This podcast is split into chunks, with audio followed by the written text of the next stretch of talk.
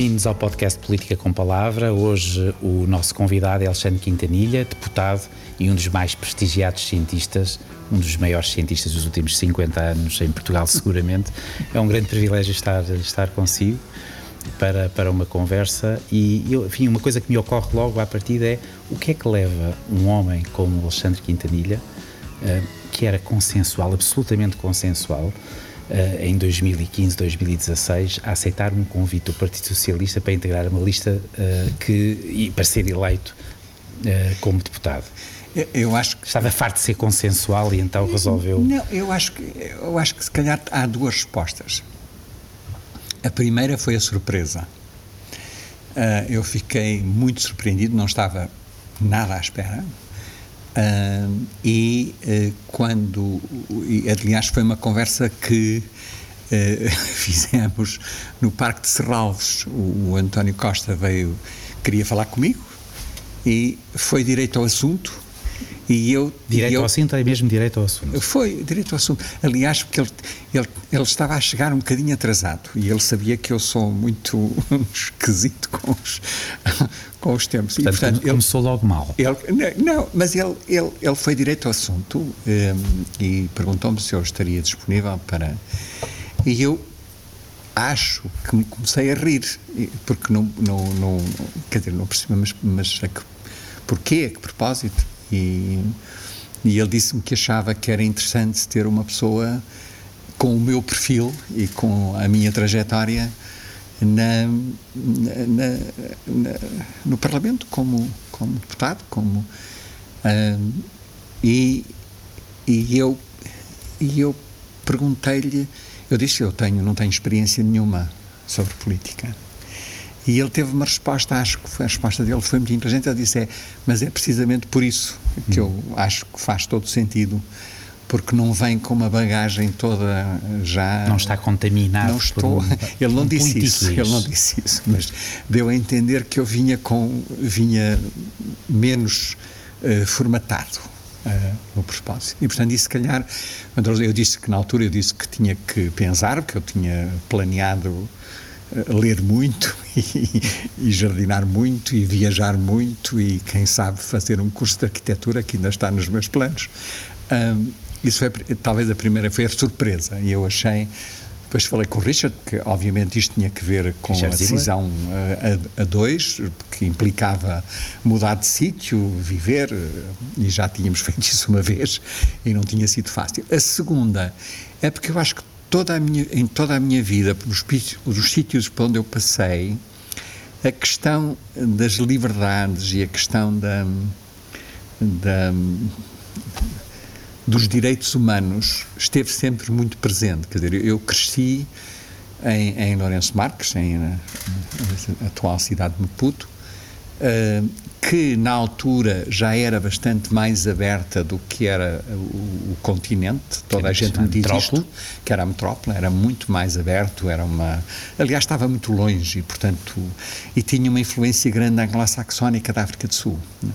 Depois vivi oito, nove anos em Joanesburgo, onde fiz toda a universidade, e convivi muito com movimentos, alguns até uh, subterrâneos. Não é? Eu lembro-me de uma vez trans ter transportado, sem saber, no meu carro, meio litro de nitroglicerina que um amigo meu tinha e, e que quando eu soube eh, eu disse não, era, não era o Guilherme de Melo não, não era o Guilherme de Melo não, não era. que eu ah, conheci muito bem no Diário de Notícias eu, e, e, que eu não conheci que é muito mais, sim, é, sim, mais velho, mais velho. Mais velho, outra geração e mas falava que a liberdade sim, eh, sim, era mas a liberdade, a liberdade e os direitos a, a, questão do racismo, a questão da, da muitos outros a liberdade de expressão, a liberdade que estava toda muito reprimida na África do Sul e havia grupos muito interessantes, aliás as pessoas não conhecem, mas alguns grupos mais, eh, mais ativos não eram os de descendência inglesa, eram de descendência africana,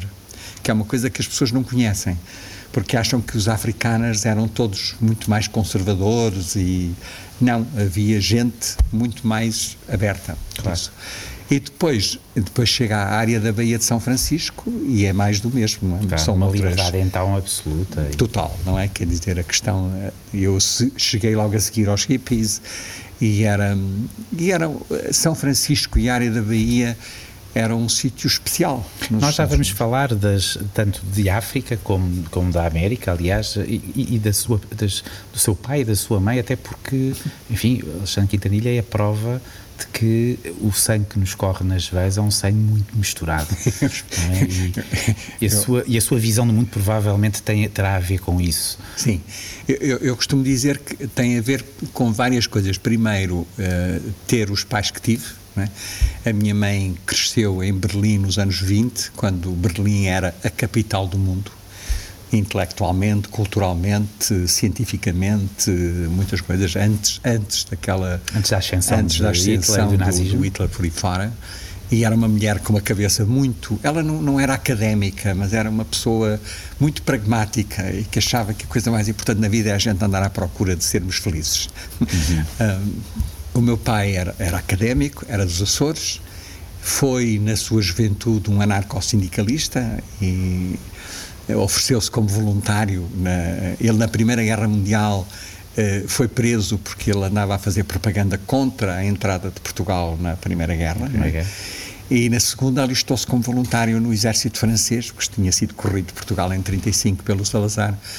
E, portanto, eram personagens eh, muito Mas, mas tudo isso conta naquela conversa com António Costa, não é? Tudo isto, todo este caldo cultural... Provavelmente, essa... provavelmente. Hum. E depois não é só isso, o facto de eu ter vivido em três continentes e ter uma experiência muito profunda e, muito e ter mudado de áreas. De, Há um momento da sua vida de deputado que é um momento uh, importantíssimo, eu considero muito importante. Uh, já este ano, em fevereiro, com um discurso, foi o discurso de abertura de um dos, uh, de um dos, de um dos, creio eu, que foi uma sessão que renovava um é dos, enfim, dos, dos, estados de emergência, é dos vários é estados de emergência. É mas foi um discurso que foi aplaudido durante muito tempo pela bancada do Partido Socialista, mas também por uma parte importante da bancada do Bloco de Esquerda uh, e, e, por uma deputada, pela deputada Joacine Catar Moreira, como é muito habitual.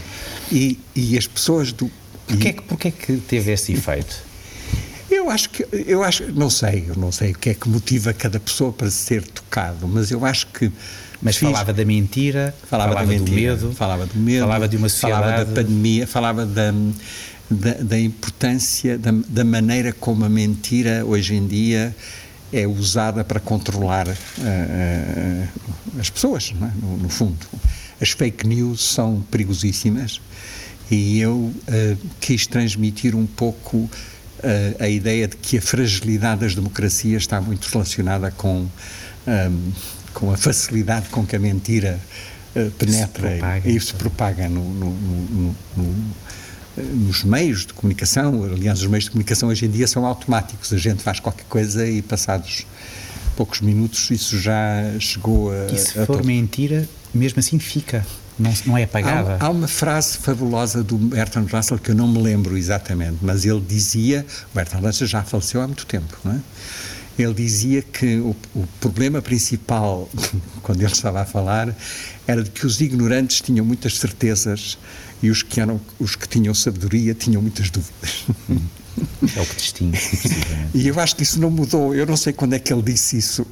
Não sei se foi há 30 ou há 40 anos, porque ele já faleceu há bastante tempo. Uhum. Mas eu vi isso na, na, na, num livro que estou agora a ler, uh, que se chama O Elogio da Dúvida, que me foi recomendado por uma amiga. E, e no início tem esta frase do Bertrand Russell. Eu disse: Isto é tão atual uhum. que eu tenho que mencionar isto em algum sítio. Porque é verdade, continua a ser assim. É? E, a, e, a, política hoje, não estou a falar só de Portugal, mas também de Portugal, é um território em que parece que abolimos a dúvida. Todos têm que ter certezas, todos. Temos. E isso é, é, um, é, é extremamente perigoso. Diria. Eu também acho. E viu-se isto na pandemia. Hum. Né? Quer dizer, na pandemia houve uma, houve uma espécie de. Eh, as, houve muita gente com uma enorme necessidade de protagonismo. E uh, quando ainda sabemos tão pouco sobre, este, sobre esta pandemia, sobre este vírus, sobre a forma. Ainda nem se sabe onde é que ele começou, ainda, ainda hoje saíram as notícias, não é? De que ainda não se tem a certeza de como é que isto é. Ainda não se sabe quanto tempo é que a pessoa fica protegida depois da, da, da, vacina. Ainda não se sabe se depois de ter tido infectado fica imune ou não. Ainda não se sabe quais são as variantes que estão a aparecer e, as mutações. que estão a acontecer normalmente. E as pessoas esquecem-se que, que eh, eu, eu, também às vezes digo isto, dois terços das células no nosso corpo não são nossas. Dois terços das células do seu corpo e do meu não são nossas, são de bactérias, são de fungos, são de parasitas, são de os vírus não são células, não são coisas vivas. Mas os vírus representam 80% da informação genética que nós transportamos. É? E, portanto, são inquilinos que vivem connosco e que não têm interesse nenhum em nos matar, deixam de ter um sítio para viver. É? Portanto, a evolução é isso, é estes inquilinos todos, estas bactérias, estes vírus, e nós e os outros animais arranjarem uma forma de, sofrendo mutações, ou nós ou os, os, os bichinhos conseguirem viver juntos, é? porque só tem vantagens nisso. É? Há uns que são muito úteis para nós, a gente sabe, por causa da nossa digestão. Precisamos de. Aliás, há montes de propaganda para a gente beber Exato. iogurtes com, com, com bactérias importantes.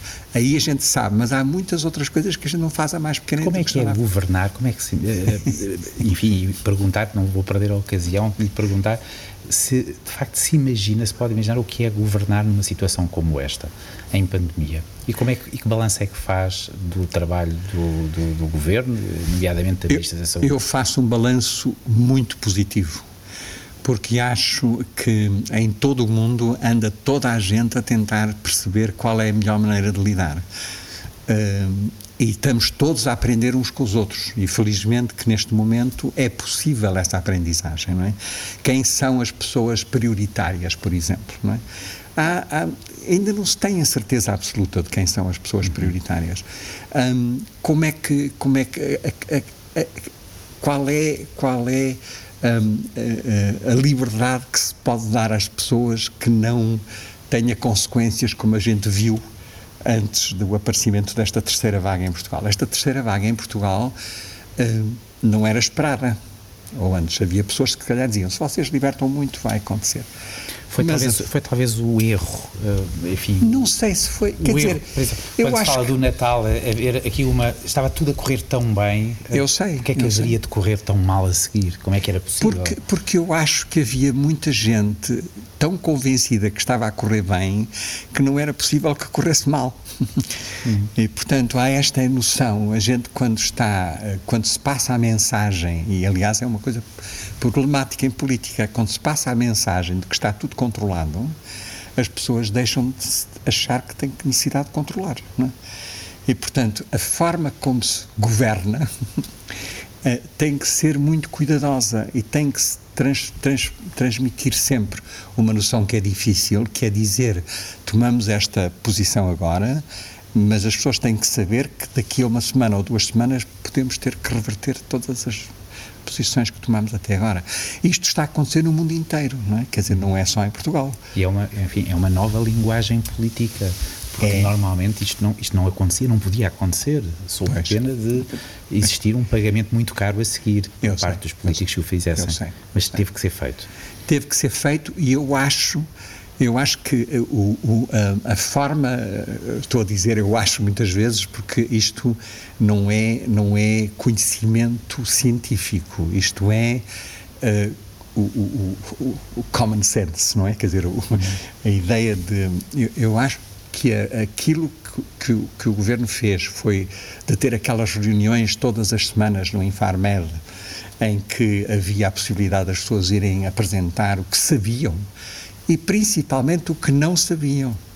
Porque a coisa mais importante hoje em dia é a gente ter a noção de que há muito que ainda não sabemos.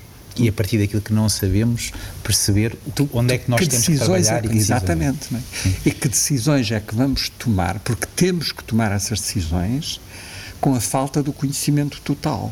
É? Isto não é muito diferente na economia, quer dizer, eu às vezes irrito os economistas porque eu digo que vocês acham que é uma ciência. E a economia, a, a, a economia, a, economia estuda-se olhando para o passado. É? uhum. Uh, não há. Se costuma dizer que não há nenhum economista que consiga prever coisa nenhuma. Eles há uns que dizem que conseguem mais ou menos, mas eu. eu mas tenho dúvidas. Eu, eu, tenho dúvidas, não é? Porque não é. São tantas as variáveis, é? mesmo aí na ciência, quer dizer. construir um, um, um, um, jumbo jet, a, a gente sabe tudo sobre os materiais, sabe tudo sobre a eletricidade, sabe tudo sobre. Quando aquilo se põe tudo junto num sítio, eu até acho, continuo a achar, que é espantoso que haja tão poucos acidentes, é? que haja tão poucas falhas no meio uh, deste processo. Sim. Aliás, como eu acho que é, fico espantado a ver tão poucas pandemias. Uhum.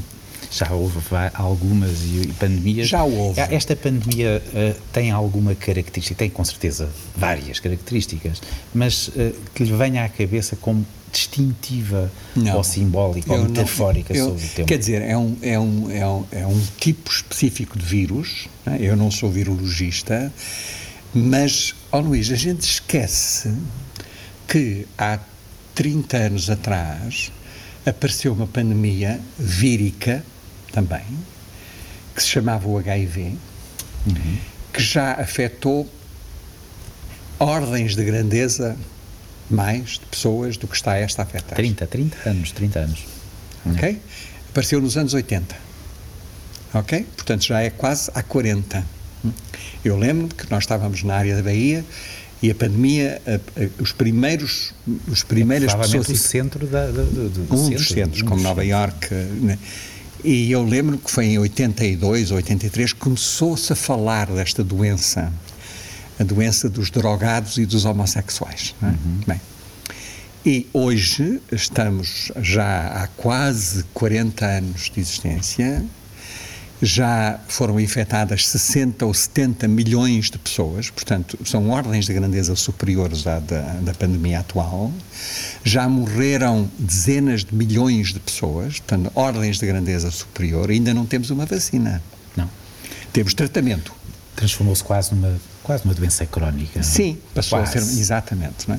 E, portanto, o facto da gente ter conseguido, em menos de um ano, ter várias vacinas a serem administradas é uma, da, uma dos grandes sucessos da do história, conhecimento. Da história da ciência. Da história da ciência, é? é? É, verdadeiramente isso. Aquela, aquela questão de, nas reuniões do Infarmed, de o país ter percebido que havia cientistas, cientistas, gente muito preparada, uhum. uh, que pensava coisas completamente diferentes e antagónicas. Sim. Isso foi, uh, isso foi uh, muitas vezes mal compreendido. Uh, Porquê é que isso aconteceu?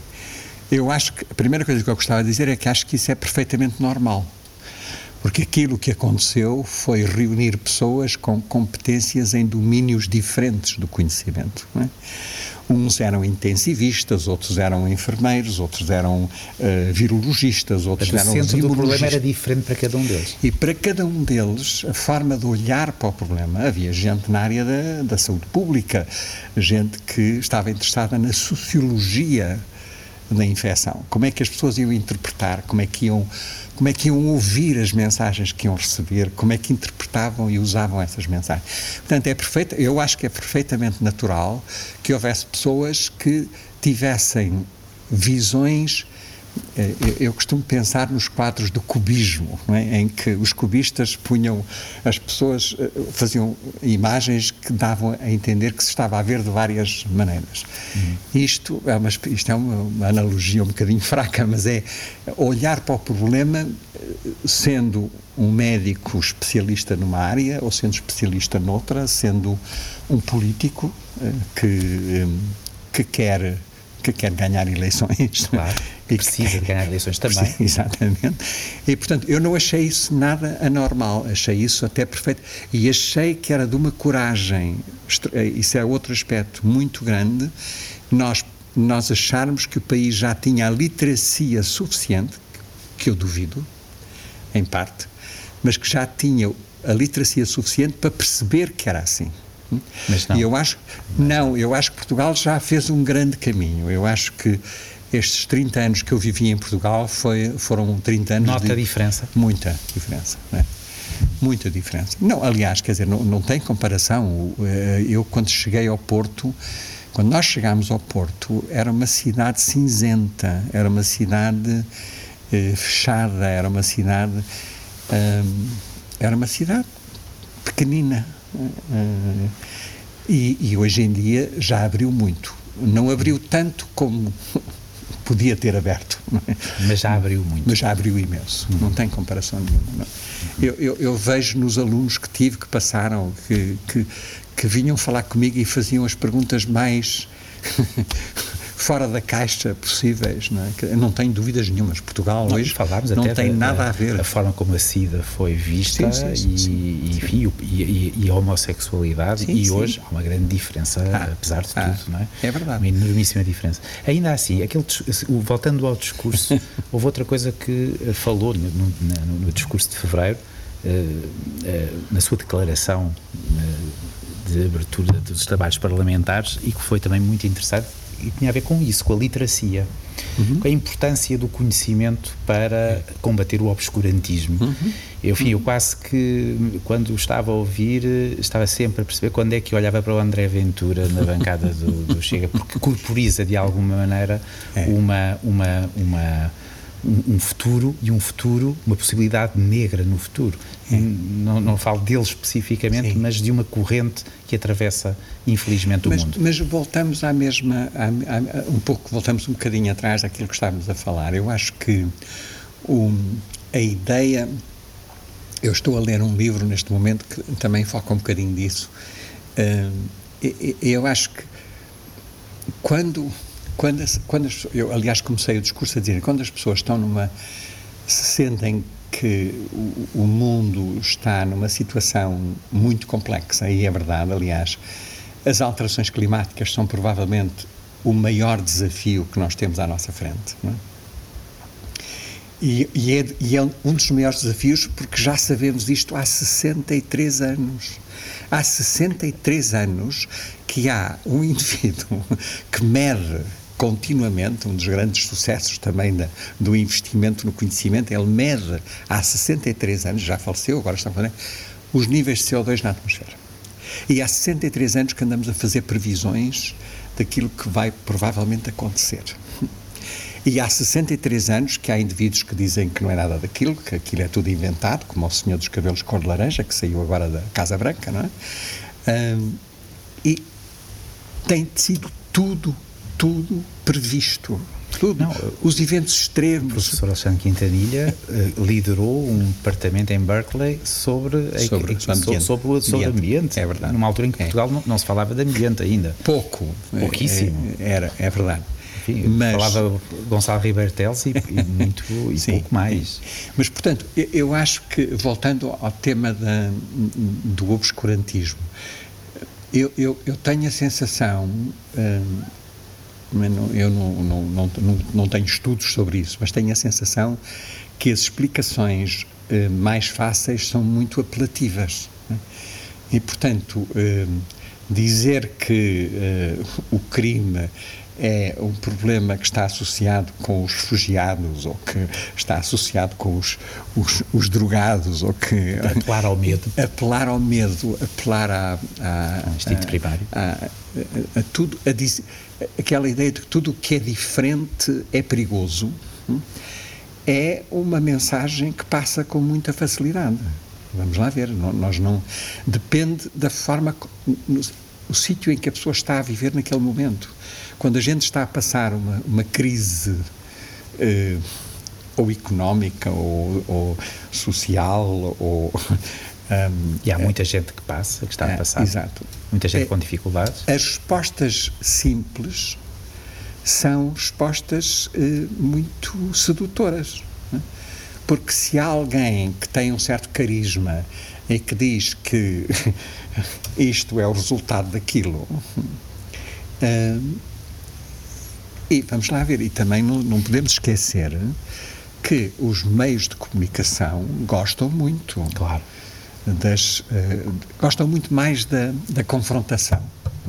Precisam. Ideia, precisam, uh, até para vender um bocadinho uh, essa imagem. Portanto, eu acho que aquilo que mudou em Portugal e, e, e, os políticos também tiveram que se adaptar sim, sim, quando sim. começam com, com, o chamado soundbite. Exato. Uh, Tornaram-se a partir de uma altura é. até escravos do soundbite. Exatamente. De frases curtas é. É. que se repetem é. exaustivamente. Mas eu acho que Portugal mudou porque uh, os níveis de literacia não são extraordinários. Não é? Houve uma série de estudos feitos recentemente sobre a literacia na área da saúde em Portugal. E o que se percebe é que não é nem muita, nem pouca, é mediana. Ok? Uh, mas, se você fizesse os mesmos estudos há 40 anos atrás, eu tenho a impressão que era é, um desastre. Os números existem e são. Exatamente. E, portanto, incríveis. Portugal mudou imenso em termos da literacia, precisa ainda de mudar mais, precisa que o conhecimento penetre na, na, na, naquilo que são as decisões. Eu gostaria muito meu, um dos meus, uma das minhas ambições ao, ao vir para que não, não era não estava era óbvia para mim, mas a ideia de que as leis pudessem ser baseadas no conhecimento mais robusto que nós temos. Uhum. Não é fácil, porque às vezes não há muito conhecimento sobre certos aspectos. É? Uh, e, portanto, isto é, um, é sempre um trabalho inacabado não há. Não há Esta falar leva muito tempo. climáticas e, e tem colaborado na, na, na, legislação, portanto, na produção de legislação sim, sim. Para, para atacarmos um problema e um, e um desafio, mais um, um desafio que é fundamental. Deixe-me só, Luís, deixe-me só dizer uma coisa que eu acho que também é preciso dizer e é preciso transmitir: é que o conhecimento leva tempo. Leva muito tempo porque o conhecimento avança por passos muito, muito claros. A gente tem que fazer perguntas. É? Depois tem que tentar respostas. E depois tem que testar essas respostas. É? E há, certos, há certas respostas que são fáceis de testar.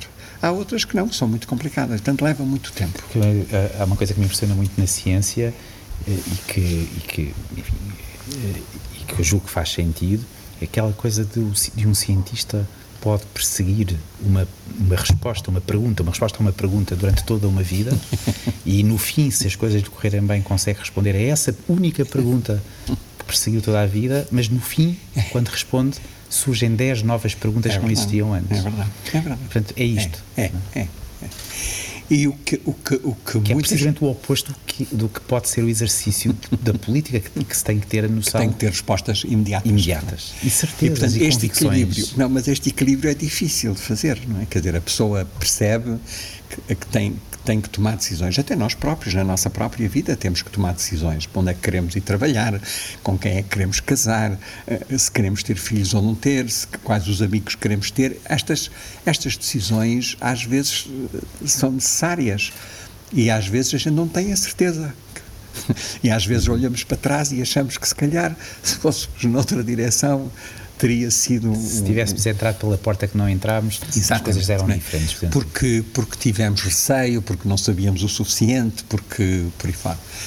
Mas uh, a, a, ideia de que uh, no clima uh, nós temos montanhas de informação, a informação que existe e que foi acumulada é absolutamente gigantesca nós hoje percebemos que, mesmo se hoje parássemos toda a indústria, se parássemos tudo, uh, o clima continuaria a, a, ser alterado ainda durante várias décadas, provavelmente. Não é? Portanto, mesmo se a gente agora não andasse mais de carro, desligasse as luzes mesmo todas, assim não resolveríamos uh, uh, mesmo assim o movimento uh, não sei se chegaríamos a ideia que a gente não ultrapasse 1,5 graus centígrados nós temos futuro é o futuro. Olha, uh, Luís, é assim, eu também é outro número que eu, eu uso sempre. 99,9% de todas as espécies que já viveram no planeta, no planeta já desapareceram. Hum. Ok? E, portanto, eu não vejo razão nenhuma para que nós sejamos uma exceção. Uma exceção. Não, é? portanto, eu espero é que a gente possa evoluir para outra coisa. Fui eu ter quatro filhos, bem, eu sou um otimista. sou um otimista. Um, e ainda bem que, que isso acontece, porque uh, eu acho que os jovens têm aquela grande, uh, aquela grande qualidade que é uh, conseguirem nos espantar com as perguntas que fazem. Olha, eu, eu vou-lhe dar uma, uma, um exemplo disso. Eu fiquei. Eu dava um curso em Berkeley de fisiologia, que é como é que o corpo funciona, para não cientistas, não é? alunos de literatura, não sei o quê. Então, tinha que ser muito simples. Uhum. E em nenhuma das aulas eu expliquei qual era a vantagem da reprodução sexuada. Quer dizer, as bactérias dividem-se, não, não têm sexo, não é? Quer dizer, dividem-se. Aquilo, uma passa a duas, passa a quatro, por ali fora. E os mamíferos têm uh, reprodução sexuada. E as plantas, muitas delas também, têm o pólen e o ovário. E eu estive a explicar quais eram as vantagens, que era misturar genes, misturar. E uma jovem Uh, uma jovem de literatura francesa, no fim veio ter comigo e disse: Ó oh, professor, eu fiquei fascinada, eu nunca tinha percebido isso. É? Mas então queria-lhe fazer uma pergunta: se, se, há tantas vantagens na reprodução sexuada, por que é que só há dois sexos? Uhum. E eu fiquei a olhar para ela e disse: Olha, isso é uma pergunta fantástica, eu nunca, eu nunca fiz essa pergunta a mim mesmo. Uhum. E depois descobri que afinal não são só dois. Afinal, nos fungos, por exemplo, há sete ou oito ou nove sexos certo. diferentes com, compatíveis uns com os outros. E uma das pessoas que mostrou isso foi meu pai. Portanto, eu ainda fiquei com mais vergonha de não saber. Que era especialista em Que era especialista em fungos. É? Uhum. Portanto, é, os jovens fazem-nos perguntas. Esta, é, voltando, voltando à pandemia, voltando à pandemia, é, sei que, enfim, uma das, um dos temas que, que, que, mais te interessou durante uma parte da sua vida foi o stress. Uhum. É? O stress climático, mas o stress das pessoas também.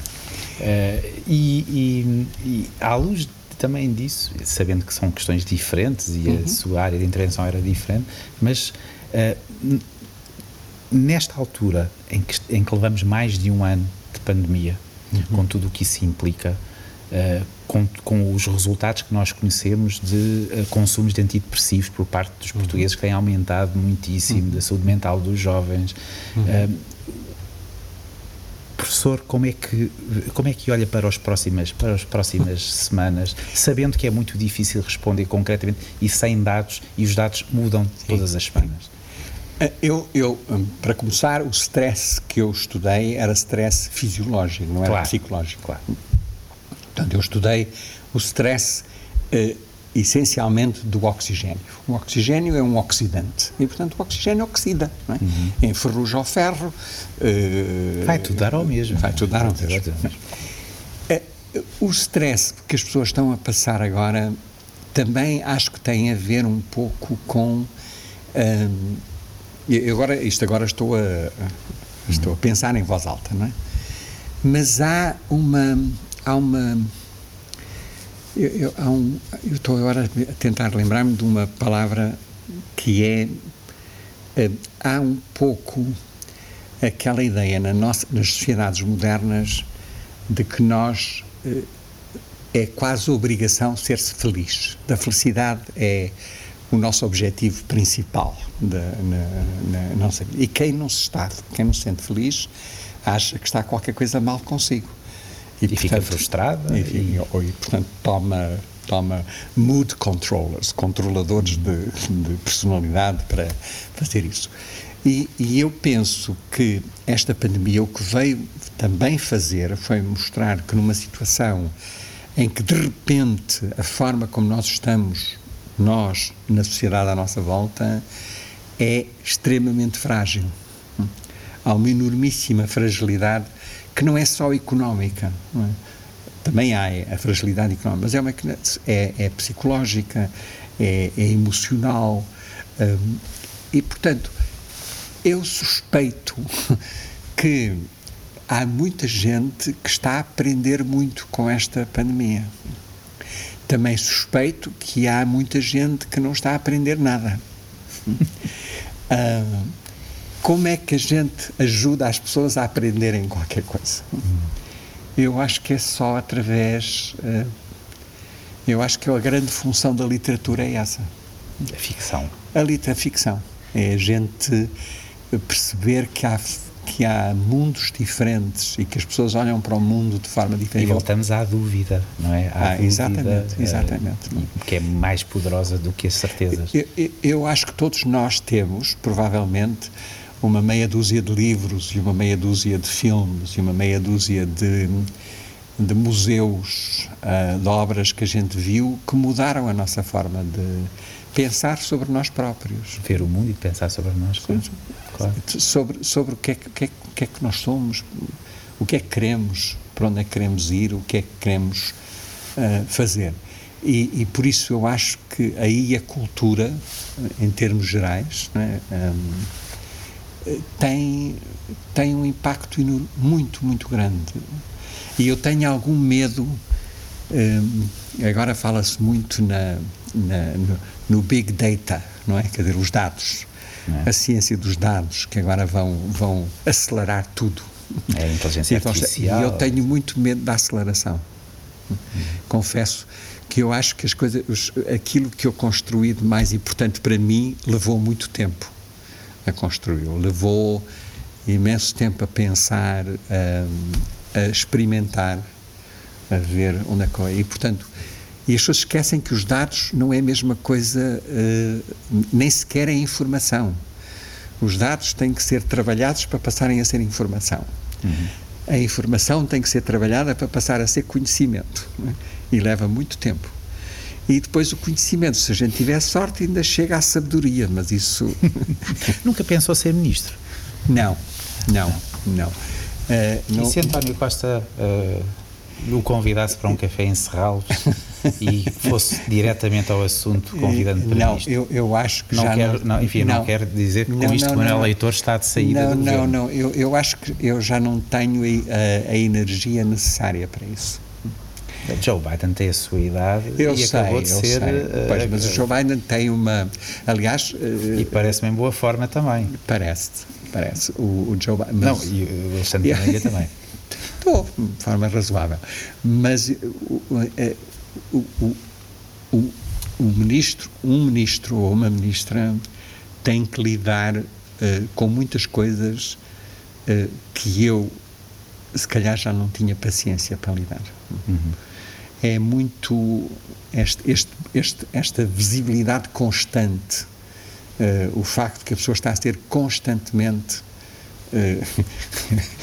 digamos, tem que dialogar constantemente com, com tudo e com todos, eu, se, é, se calhar isto pode parecer até um bocadinho snob, é? mas, é, e talvez até seja, mas eu já não tenho muita paciência. Sabe que o António Guterres, numa conversa que teve comigo, uh, que publiquei num livro, uh, em 1999, era Primeiro-Ministro, António Guterres, e disse, bem, Luís, 90% do trabalho de um Primeiro-Ministro é uma grande chatice.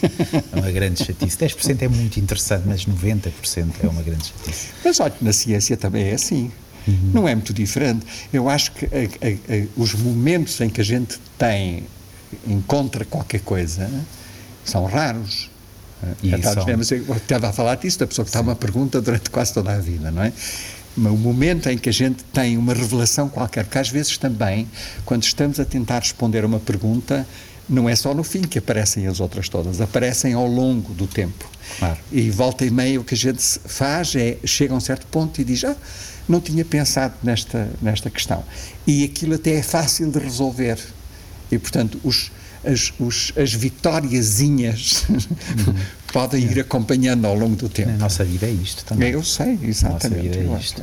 Enquanto reta final, temos, temos pouco menos de 10 minutos já. Okay. Uh, mas uh, ainda, ainda antes das perguntas finais, que pedia respostas rápidas, uh, esta questão de, de, de ser deputado, sentiu nas ruas pela abordagem de algumas pessoas ou das pessoas oh. alguma mudança no seu, no seu, no seu consenso, é, é, no consenso senti, que construiu? Senti. E vou-lhe vou dizer eh, dois momentos que eu achei muito, muito, muito interessante. Um deles foi, eu estava numa paragem de autocarro e passa uma pessoa que diz em voz muito alta para toda a gente ouvir ah, afinal os deputados também andam de transportes públicos. e ficou.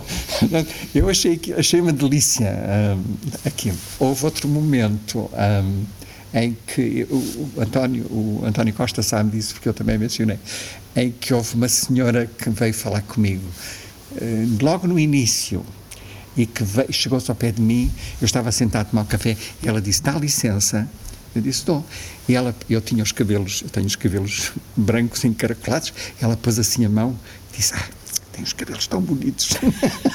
eu achei isto uma delícia. O terceiro momento foi nas Caxinas, um, um bairro em, na, na, no Porto, em que houve uma, uma senhora, eu estava na, naquele, na, com, com o António Costa, por e ela agarra-se a mim, uma senhora, devia, devia ter para aí 80 anos, tinha um ou dois dentes, uma cara cheia de rugas, mas com uma expressão de, de felicidade enorme. E eles, ela só dizia: temos que correr com eles, temos que correr com eles. Aquela cara ficou-me Nunca mais me esqueci. Foi uma cara lindíssima, uma cara uh, cheia de luz, é? uhum. cheia de rugas, com poucos dentes, mas foi, foram momentos muito engraçados. É? Temos é? que correr com eles. Temos que correr com eles. últimas, últimas perguntas, resposta, resposta rápida. E, e confesso que tenho alguma curiosidade. Político socialista que, que mais o influenciou, ah, que eu, mais admira? Sim, eu aí acho que foi o Mário Soares. Uhum. Eh, sem dúvida nenhuma. Eh, eu, eu, eu, eu conheci, tive a sorte de conhecer o Mário Soares, não fui íntimo dele, mas conheci, estive várias vezes com ele e foi uma pessoa que me, que me impressionou muito pela sua. Hum, eh, eu também conheci próximo já do, do, do, fim da vida dele. Eu fiquei.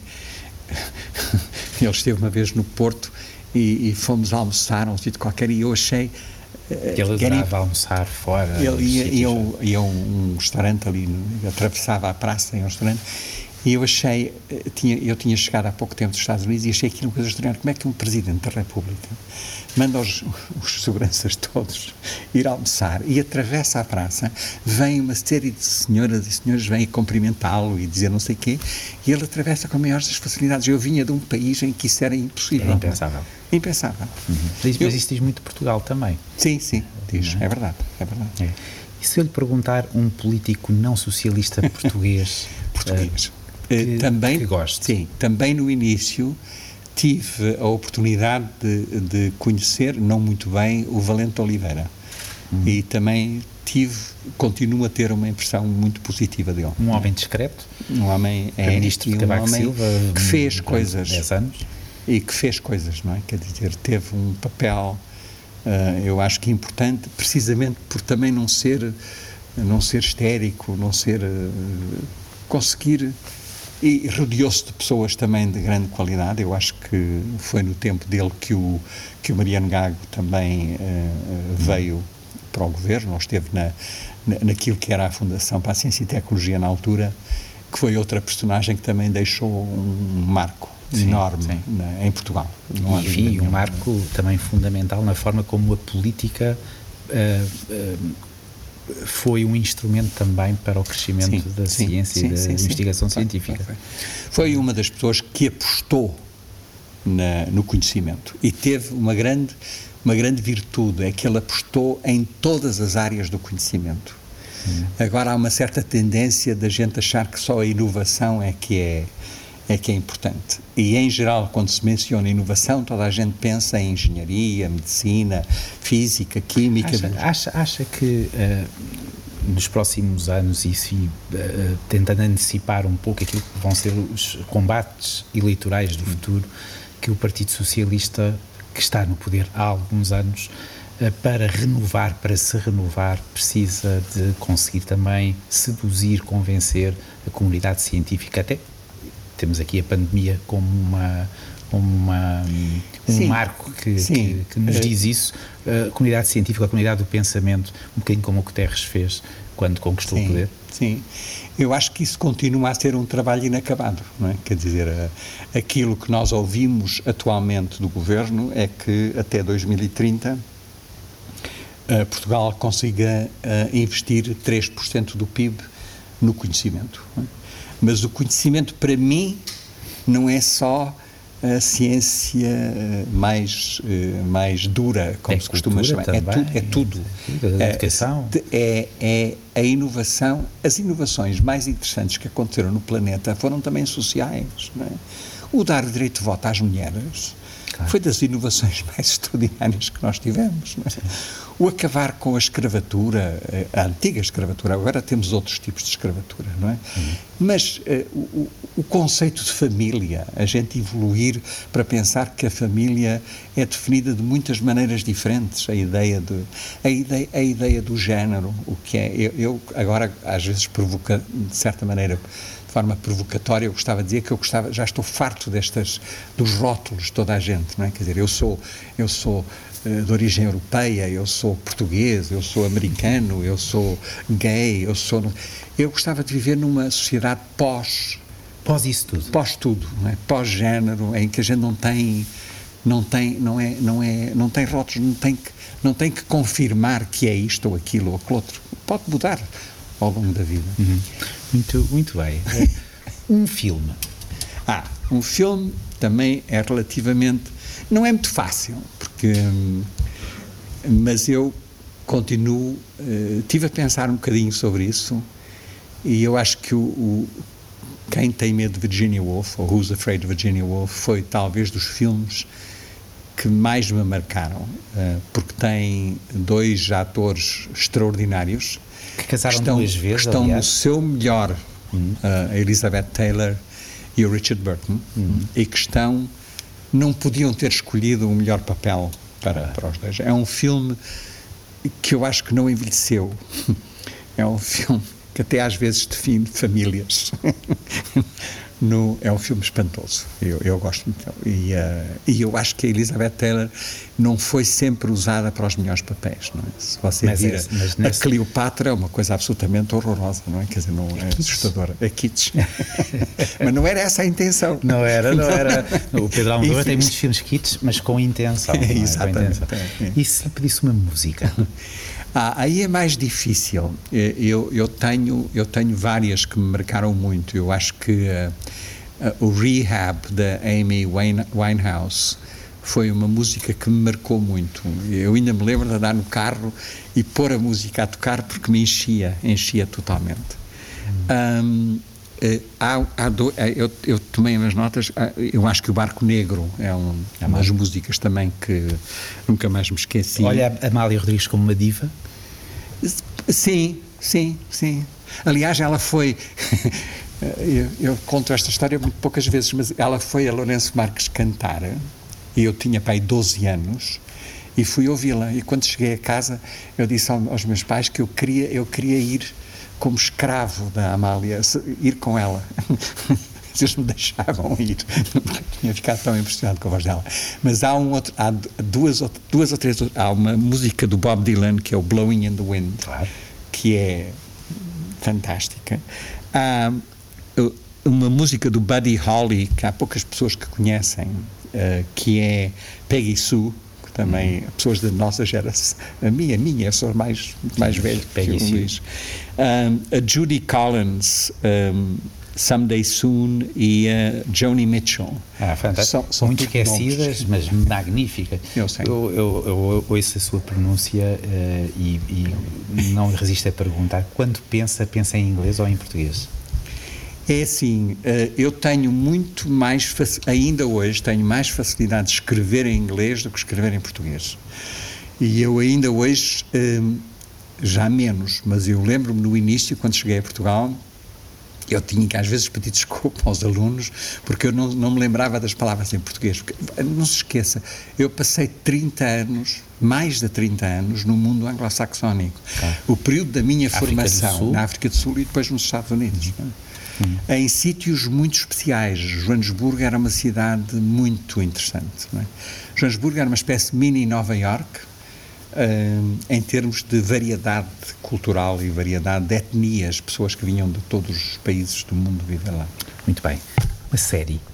Uma, uma série. série. Uma série. Agora as séries ah, estão, estão na moda. Eu sei, eu tenho, eu vi ultimamente uma, uma série, um, eu não sei se, se, é inglesa, se é escocesa, que se chama Shetland, que é sobre as, se passa nas ilhas de Shetland um, e que é muito bem feita, muito bem feita.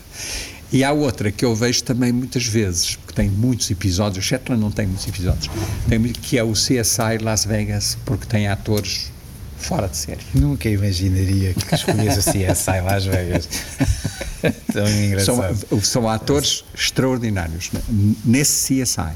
Para acabar, e foi um grande prazer ouvi-lo e estar, estar aqui este bocadinho consigo e, e fazer-lhe perguntas, mas uh, para acabar, obviamente, um livro que não seja de Richard Zimmer? um livro. Bem, eu costumo dizer que o, o livro que me. O livro que, que eu comecei por detestar e que depois levei mais de um ano e meio a ler porque eu não queria acabar. Uh, foi uh, uh, à, pro, à, procura do tempo perdido do Proust. Né? O primeiro volume eu se calhar não tinha idade para apreciar, porque o primeiro volume é baseado na história da, da, da Odette com o, o Monsieur Swan e que uh, e é um jogo de ciúmes e, e, eu achei aquilo uma chatice. Eu, eu quase que não li o resto por causa desse primeiro volume. E depois os outros eu quando comecei não queria acabar.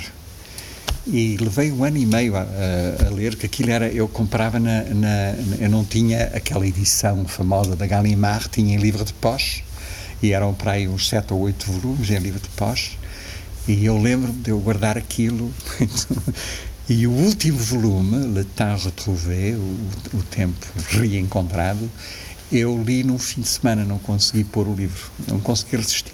Para acabar, mesmo, mesmo, uh, quando esta legislatura terminar, se terminar até ao fi, no, no, final dela, ou se terminar antes, uh, pensa continuar ou pensa inscrever-se na Faculdade de Arquitetura? não sei, não sei. Eu, eu, eu, vai depender muito da, da forma como eu, eh, em termos de saúde, me sentir. Não é? Que eu já tenho 75, vou fazer 76 há certo, há bocadinho já tinha dito, há certas coisas para as quais eu já não tenho muita paciência. Um, e, portanto, vai depender um pouco nisso. Se a questão, esta lei de bases do clima, que eu acho que é das coisas. Eu tenho do, dois ou três.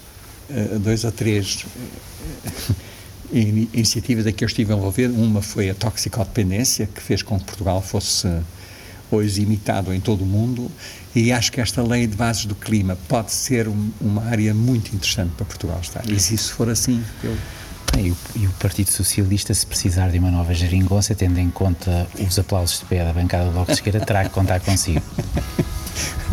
Até recebi telefonemas de pessoas do Partido Comunista que disseram que não bateram palmas porque não podiam, porque iam votar contra. Foi um prazer. Só sem que Obrigado. Um prazer. Também obrigado. para mim foi um grande prazer estar consigo. Muito obrigado.